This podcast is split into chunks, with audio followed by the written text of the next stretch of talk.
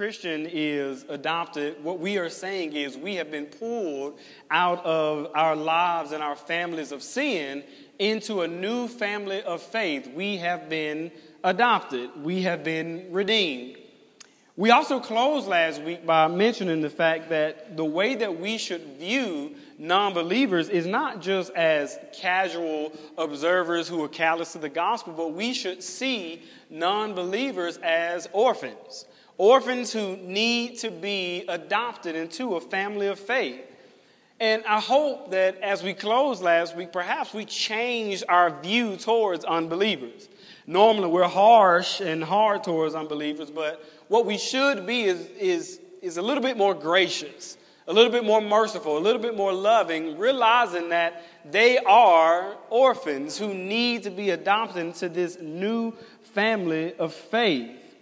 We also talked about the fact that all of us, if we think about it, come from broken families of sin, and we need to be placed in a right, whole family of believers in our faith.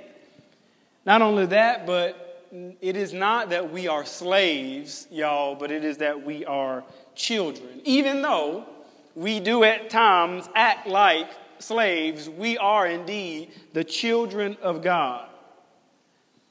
But today we're going to talk about what we long for.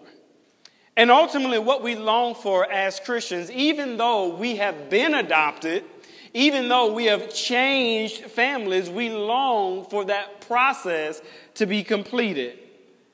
We long for the full adoption process to complete itself. And so today's sermon title is The Adoption Process. We talked about the fact that we've been adopted, but what is the adoption process for us as believers? And in order for you to understand it, I want you to picture this. Picture in your mind you are in an orphanage, and you have been told that you have been adopted. After years of waiting, you have officially been adopted. And so there is the excitement of having been adopted, having your status changed, but there is also the reluctance because you still need to change residence. So it is one thing to know, hey, I've been adopted officially. It is one thing to know I have had a change in status, but while you're in that orphanage, you are at least waiting to be picked up. You are waiting for your residence to change. And, and that's what we're going to talk about today. What has happened to us is, yes, as believers, we have been adopted. We have had a change in status, but we are still longing, y'all. We are still longing for the completion of that process, which is for the whole of ourselves to be redeemed. And we're going to learn that this is not just us, but the Bible says that all of creation is longing for the process to be completed. And so we have to wrestle with this. How do we reconcile this? If I have been adopted, what does it mean for that process to be completed in our lives? To do this, we're starting in Romans chapter 8, and we're starting first in the 17th verse, where we left off last week. Romans 8 17, and it reads, And if children, then heirs, heirs of God, and fellow heirs with Christ, provided we suffer with him, in order that we may also be glorified with him. For I consider that the sufferings of this present time are not worth comparing with the glory that is to be revealed to us. For the creation waits with eager longing for the revealing of the sons of God. For the creation was subjected to futility, not willingly, but because of him who subjected it, in hope that the creation itself will be set free from its bondage to corruption and obtain the freedom of the glory of the children of God. Let's pray. Lord, as we get ready to jump into this text again this week, as we get ready to wrestle through it, Lord, help us see and know that we need to see and have this process completed in us. God, help us see and know that we are all longing for something. We are longing, God, for the redemption of our bodies and the entire world. And help us understand today what you have called us to do in the midst of our waiting, so that as we wait, we will have a hope. And as we wait, we will be conformed into your image. It is in Jesus' name we pray. Amen. So last week we learned that those of us who have been adopted, the proof of that adoption is that we are being led by the Spirit. So you can't just say, hey, I'm a Christian, or I believe in the Lord, or I believe in God. But the evidence for those of us who profess Christianity is not that we are being led by our desires. We're not being led by our own volition, but we are actually being led by the Spirit. Now, I want you to think about this. You know, as we talked about last week, you can recognize usually a person's child because sometimes they image that person physically. They just look like them, they talk like them, they act like them. But in the case for believers, we don't image God physically. We don't look like God physically. But the way that you know that Christians are Christians is that we are being led by God spiritually. We look like Him spiritually. The decisions we make are not led by our own desires, they're not led by our own flesh, what we want, but they're led by the Holy Spirit. We image God by looking like Him spiritually. We learn this in Galatians. It says, There is a way that you don't look like God. That's in your flesh. But the way that you look like God is through the fruit of the Spirit.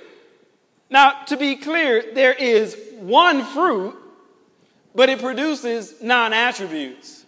So if you're a Christian, you can't say, Well, I've got some of the fruit, but then I ain't got others. Either you have all of the fruit of the Spirit, or you have none of the fruit of the Spirit, some of which is love, joy, peace, patience, temperance, which is self control, goodness, meekness, kindness. So you can't say, well, I'm a Christian, but I just don't have the patience. Or I'm a Christian, I just ain't kind, or I'm just not gentle.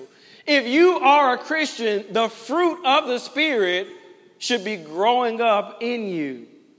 Now, Paul goes even further this week. And to understand what that means is, he says that we have a contingency.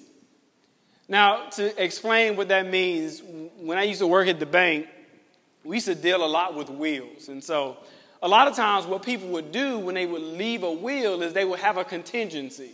You will receive the inheritance, but it, it means there's some stuff you've got to do first. So, what are the contingencies that Paul says for us who believe from this text? Well, if you go back to it, he actually says it very clearly.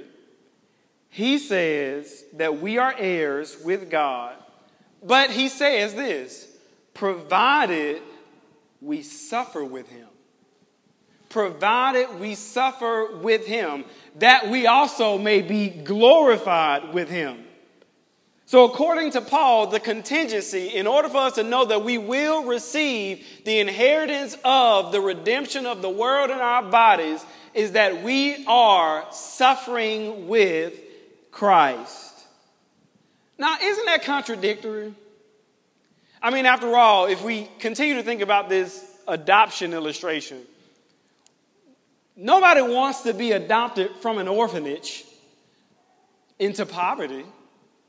Nobody wants to be adopted from at least having somewhere to sleep to having no bed. So, why is he saying, yeah, we have been adopted, but as a part of your adoption, you must suffer? I don't know about you, but in my natural mind, that's a little confusing. Why is there even a contingency for an inheritance in the first place? After all, if you're a family member and you've been left an inheritance, shouldn't you just get it? I mean, you were born in the right family, you did the right thing. Shouldn't you just get an inheritance? Why is there a contingency on it in the first place? Well, let's think about this. It depends on the value of the inheritance. Again, in my time working in the bank, sometimes people will leave an inheritance And it's like, I'm going to leave my family so much money. And they say, I'm leaving them $500, which, look, I'm not knocking it. That's a lot of money to somebody. But when I think of an inheritance, I ain't thinking hundreds, I'm thinking thousands. But when they would leave such a little inheritance, there was nothing they wanted the family member to do. It's like when I die, they'll get it. That's it. But when I would work with our higher value customers, they would come in and not just thousands, they would leave hundreds of thousands of dollars for their family members. But you know what came with that? Contingencies. There was some stuff that the family was going to have to do in order to make sure that they weren't wasting the money that was left. In the same way, adoption for the Christian is a one step process, but y'all, it's completed over all of our life. And that is what we call sanctification. When someone would come up and set a trust up for one of those family members, and they were leaving them hundreds of thousands of dollars, one of the most common things that they said, the most common contingency in order for them to receive that inheritance was they have to graduate college, or they said they have to get married, or they have to buy a house.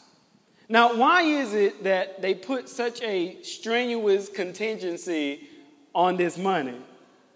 Well, you may or may not know this, but there is a big difference between a 10 year old and a 20 plus year old getting an inheritance. Now, what are some of the differences? Well, maturity, morals, values, a 22 year old has grown, maybe if they've gone to college, they've experienced life. As a result of experiencing life, they've gained wisdom. But more than anything, they have learned to prize and value what has been left for them. I don't know about you, but I never really understood the value of money until I was the one who had to get the money. I never realized what my folks were actually giving up to put groceries in the house. I just thought they showed up. I never realized how much it took to keep a car full of gas and to put insurance on it and to take care of a house and to take care of the kids and to do all this stuff. So, one of the things I've learned as I've grown, as I've gotten older, is oh, wait, every dollar has some value to it. In the same way, yes, we as Christians have been left this inheritance, but we don't understand the value of it until we've lived a little bit. We don't understand the value of what it means to be made whole in Christ until you've been broken.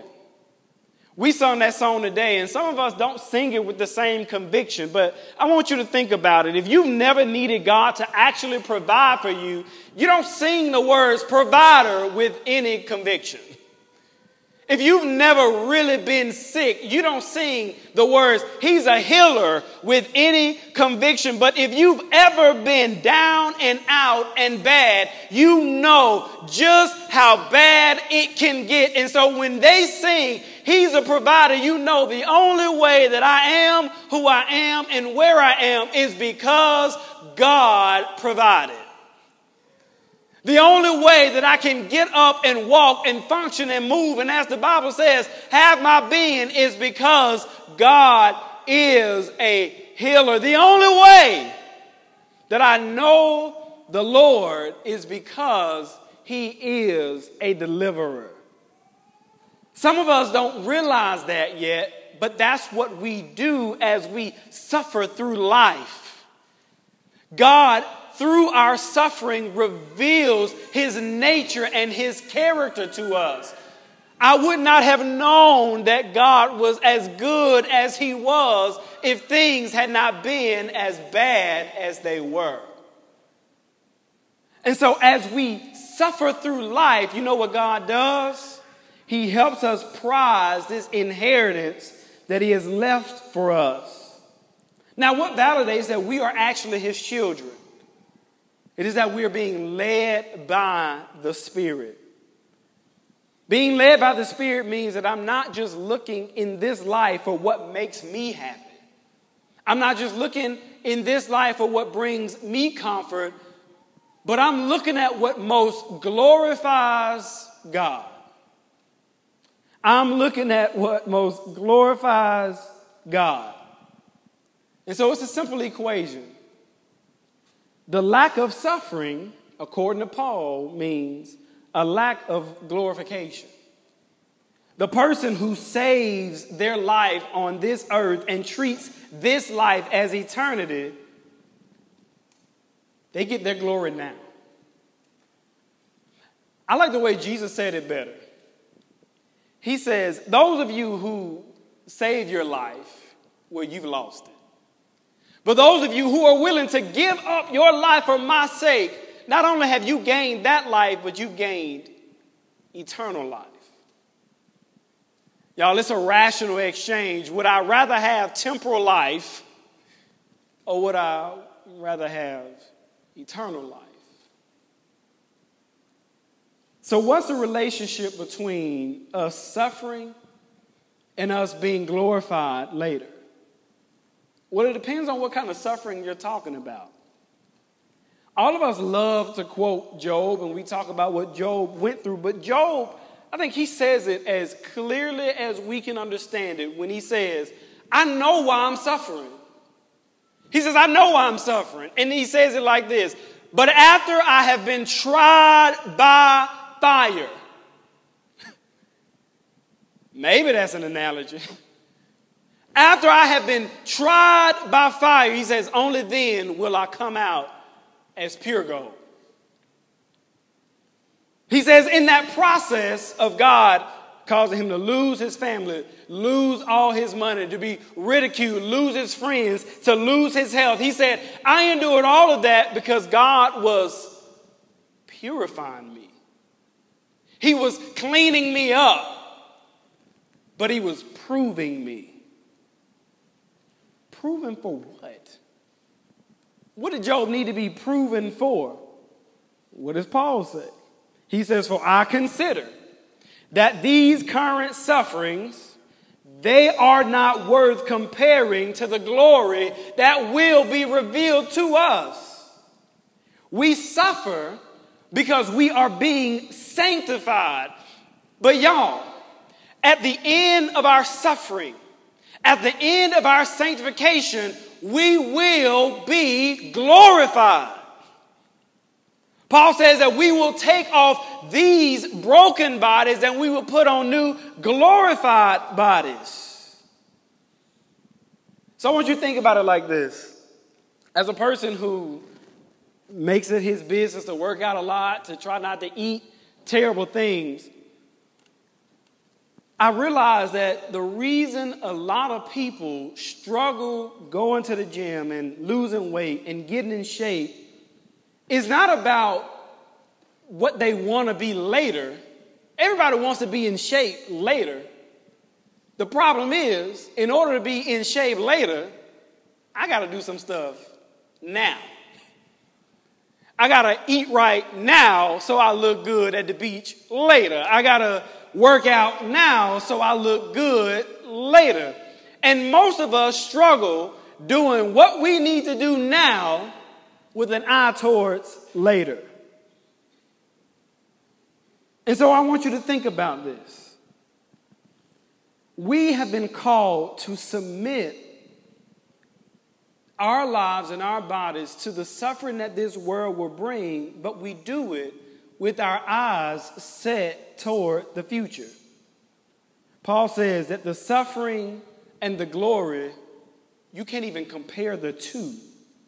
Remember, Jesus says that you will be hated, but the one who endures to the end will be saved. If we are saved, how will we be saved? Well, we will be saved because we will fully receive our inheritance. Like that adopted child that I mentioned at the beginning that awaits his parents to pick him up, his status is redeemed, but he's waiting for his residence to be redeemed as well. Y'all, our status has been redeemed. We are children of God, but we await the full revelation of that redemption. We want to have a change in residence. Now, these sufferings, by the way, Paul says, are not just restricted to the Christian only, but he says all of creation is suffering. When we see loss, when we see violence, when we see abuse, when we see immorality, when we see racism, when we see hatred, he says, all that the world endures, all the suffering we see in the world, it is not worthy to be compared to God's glory. Y'all, suffering afflicts all of creation. But he says that creation is waiting for the revelation of those of us who are the sons of God. Creation here doesn't speak humanly, but he's actually talking cosmically. Creation responds to sin. Everything that we see in our world, all of the brokenness, is a response to the sin that we are in in this world. When you read the Bible, you see sin and you see flood and you see plagues. You see the disruption of God's order means that he uses the world for reproof and for correction. Even at the end, the Bible talks about how God's judgment will be seen through earthquakes and famines. Nature responds to sin and Paul says that it groans. He says that all of the creation groans for the sons of God to be the sons of God. It makes sense to me why, when Cain is killed, when Abel is killed by Cain, rather, the Bible says that his blood cried out from the ground. It was the effect of Cain's sin on creation. Now, where the blood of Cain cried, Paul says creation now groans.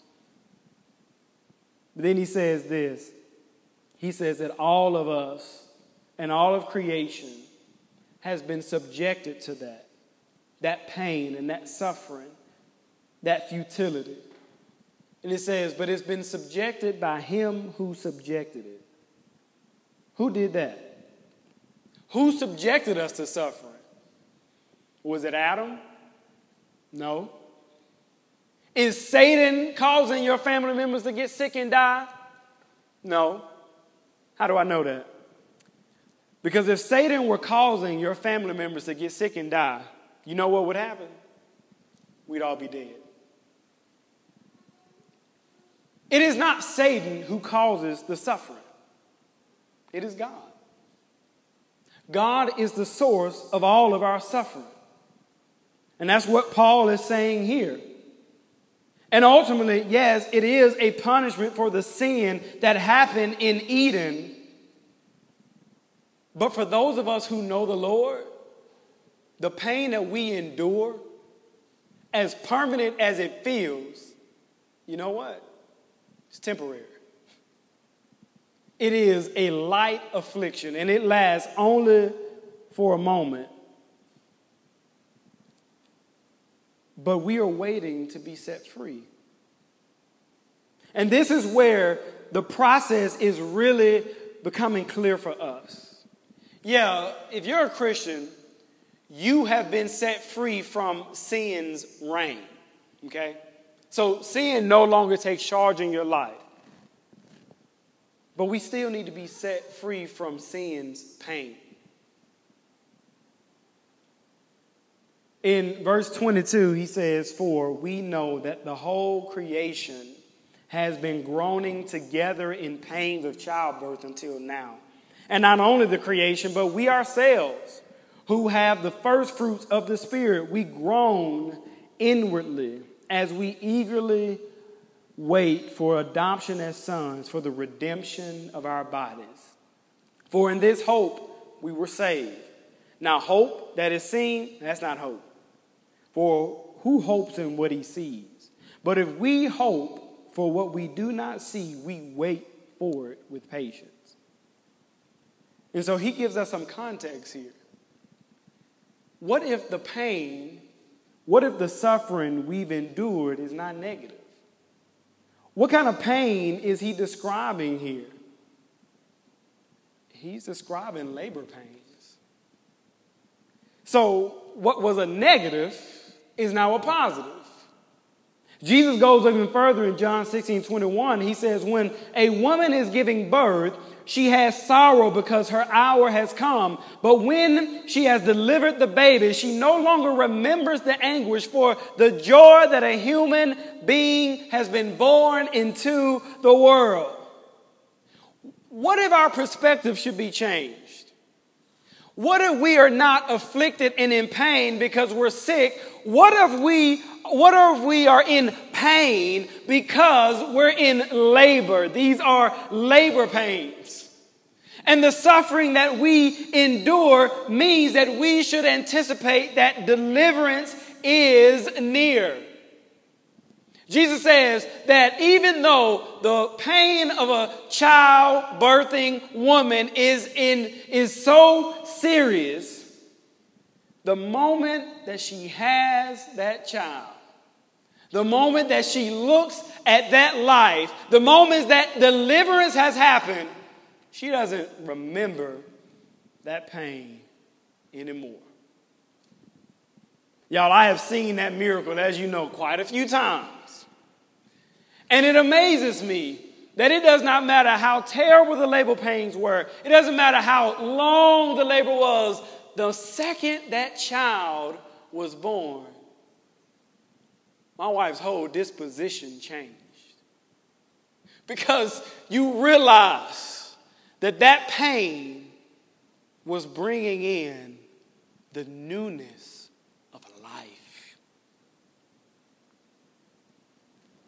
All of creation groans, but so do we as Christians. We are groaning to go home. We are groaning, Paul says, for the redemption of our bodies, for the redemption of this world, for the completion of the adoption process. And he says, Look, what we hope in, we don't see it yet. We don't see it yet. We hope in what is not seen. And he makes it clear. He says, if what you hope in you can see, that's not hope. And I believe that is a warning, but I also think that's an encouragement. If you can see it, don't hope in it. If what we hope in we can't see, we have faith that we will see. And y'all, that is called full, whole life redemption. It is deliverance. God wants to redeem not the part of who we are, but God wants to redeem the whole of who we are.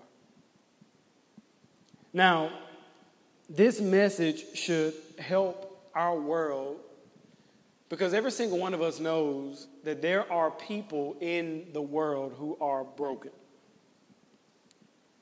Every one of us is broken until we are made whole in Christ. The reason why this message is so significant is because as we exist in a broken world, we have to believe that the truth of the gospel, I don't care how gruesome I don't care how ugly, I don't care how painful the brokenness is. Jesus makes it whole. It's that simple. And there is no element in, of brokenness in your life that Jesus is not concerned about. He cares about every aspect of who we. The parts of our lives that are publicly broken that all can see, and those broken pieces that we've been sweeping under the rug for years. You can give all of that to Christ, and He can make it whole.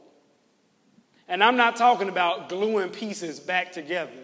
He can take what was broken and make it completely whole again. Y'all, you may have felt, as I have felt over the last few years, that it seems like the labor pains, the pains that we endure, have gotten worse. When you think about that woman birthing that child, though, yeah, the pain tends to get worse when? Closer to labor. The closer you are to delivering that child, the worse the pain tends to get. So First John says this, First John 3 and 2. Beloved, we are God's children now, and what we will be has not yet appeared. But we know that when he appears, we will be like him, because we shall see him as he is. And everyone who does hopes in him purifies himself as he is pure. Y'all, my encouragement, my brothers and sisters, is that our redemption is nearer now than when we first believed. Our redemption is nearer today than it was yesterday. And let's think about this. We can endure pain and suffering because of what is being birthed, but what about those who are lost? For those of us who don't know the Lord, what does their pain and suffering lead to? Isn't this a terrible thing to think that I would endure in this life decades of pain and suffering only to die and open my eyes to an eternity of pain and suffering? We should make it our business to share the gospel. He closes like this. He says in verses 26 Likewise, the Spirit, well, He helps us in our weakness. For we don't know what to pray for as we ought, but the Spirit Himself intercedes for us with groanings too deep for words. And He who searches hearts knows what is the mind of the Spirit, because the Spirit intercedes for the saints according to the will of God. And we know that for those who love God, all things work together for good for those who are called according to his purpose. For those whom he foreknew, he also predestined to be conformed to the image of his son, in order that he might be the firstborn of many brothers. And those whom he predestined, he also called. And those whom he called, he also justified, and those whom he justified, he also glorified. Now, continuing with this adoption theme as I wrap up, not only do we have an adopter, not only have we been adopted, but y'all, we've also got a caseworker. We have a caseworker in the Holy Spirit, and Paul says that he speaks on our behalf. We can be overwhelmed sometimes. And I don't know about you, but it doesn't matter how much I pray, how much I read. There are seriously times where I don't know what God's will is for me to do, yet my caseworker does. And when I pray and I say, Lord, I don't know what you want to do, According to Paul, the Spirit speaks on my behalf and he intercedes when I don't even know what to pray for. When I don't even know which direction to go, the Spirit speaks on my behalf. Have you ever been down so bad And I mean down, down. That you didn't know up from down, right from left, where you tried to pray for God's will, but you didn't even know where to begin. Maybe that's just me, but y'all, I've been there. I've been in the place where I knew I had to go somewhere, I just didn't know where where it was. And the Spirit spoke on my behalf. I'll never forget, share this story. It's not even in the sermon notes. When our building got destroyed by a tornado, our former building, and people were asking me, What are you going to do? I said, I don't know. Because I didn't. I didn't even know where to start. I had no direction. I had no connections. We didn't have enough money to buy a building, so I knew what we couldn't do. And all I did, and all the people of our church did, was pray. Lord, I had no idea what direction we were going to go, but He did.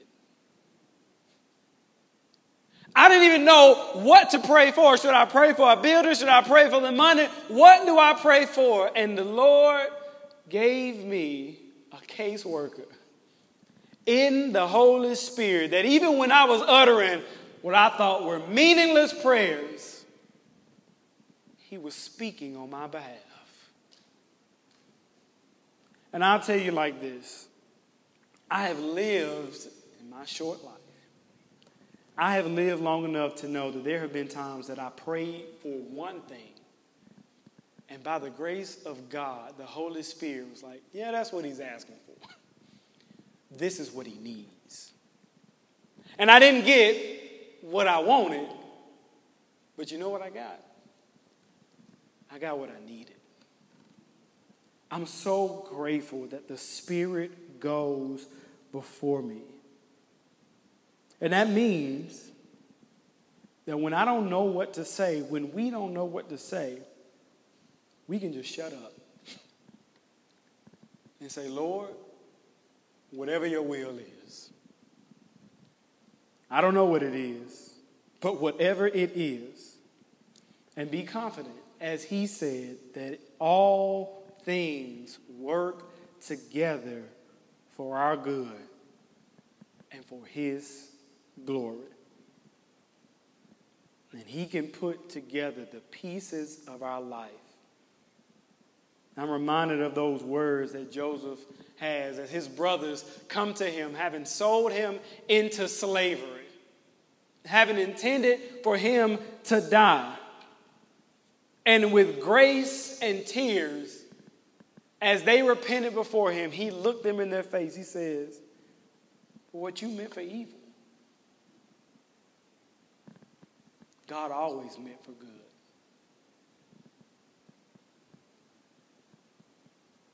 And that means that even if it doesn't feel good, that it is good. So, what is the outlook? For those whom he foreknew, he knew us ahead of ourselves. He chose us. He predestined for those of us who know the Lord to be conformed into the image of his Son, so that we might be the firstborn among many brothers. And those whom he predestined, that means he chose us before we were even born. He called us. And those of us who He called to Himself, He justified us. That means He has declared us righteous. And those of us whom He has declared righteous, He has also glorified. That means one day we will go from clothed in these bodies to clothed in new glorified bodies we will watch as this world is redeemed. And we will live here for all of eternity in a redeemed world with redeemed bodies. And Jesus has promised that he is going to wipe away the tears from our eyes. That is the completion of the process. And I don't know about you, but as the days go by, I long, I long for the completion of that process to be with Jesus forever. Let's pray. Lord, we thank you for the word. God, we do know that we have been adopted, and as we are grateful for having been adopted, Lord, we do still long and yearn to be with you, to be in your presence, to see the whole of ourselves be redeemed, the whole of our bodies be transformed. God, there are many of us in this room who are enduring so much. We endure loss, we, we are enduring sickness, we are enduring hurt, abuse. We say, okay, I've been adopted, I've been changed, I've been saved, but where is the deliverance? God, help us hope in what you have provided for us more than anything, knowing that we have received an inheritance. And God, we earnestly long to be in right relationship with you, to be with you, to have our bodies redeemed, and to have our souls forever kept and placed in your care. Lord, if there's anyone in this room who does not know you, my prayer is that today, this would be the day that their eyes were open, their spiritual ears were open. They would know you. They would come into the knowledge of the truth. It is in the name of Jesus we pray. Amen.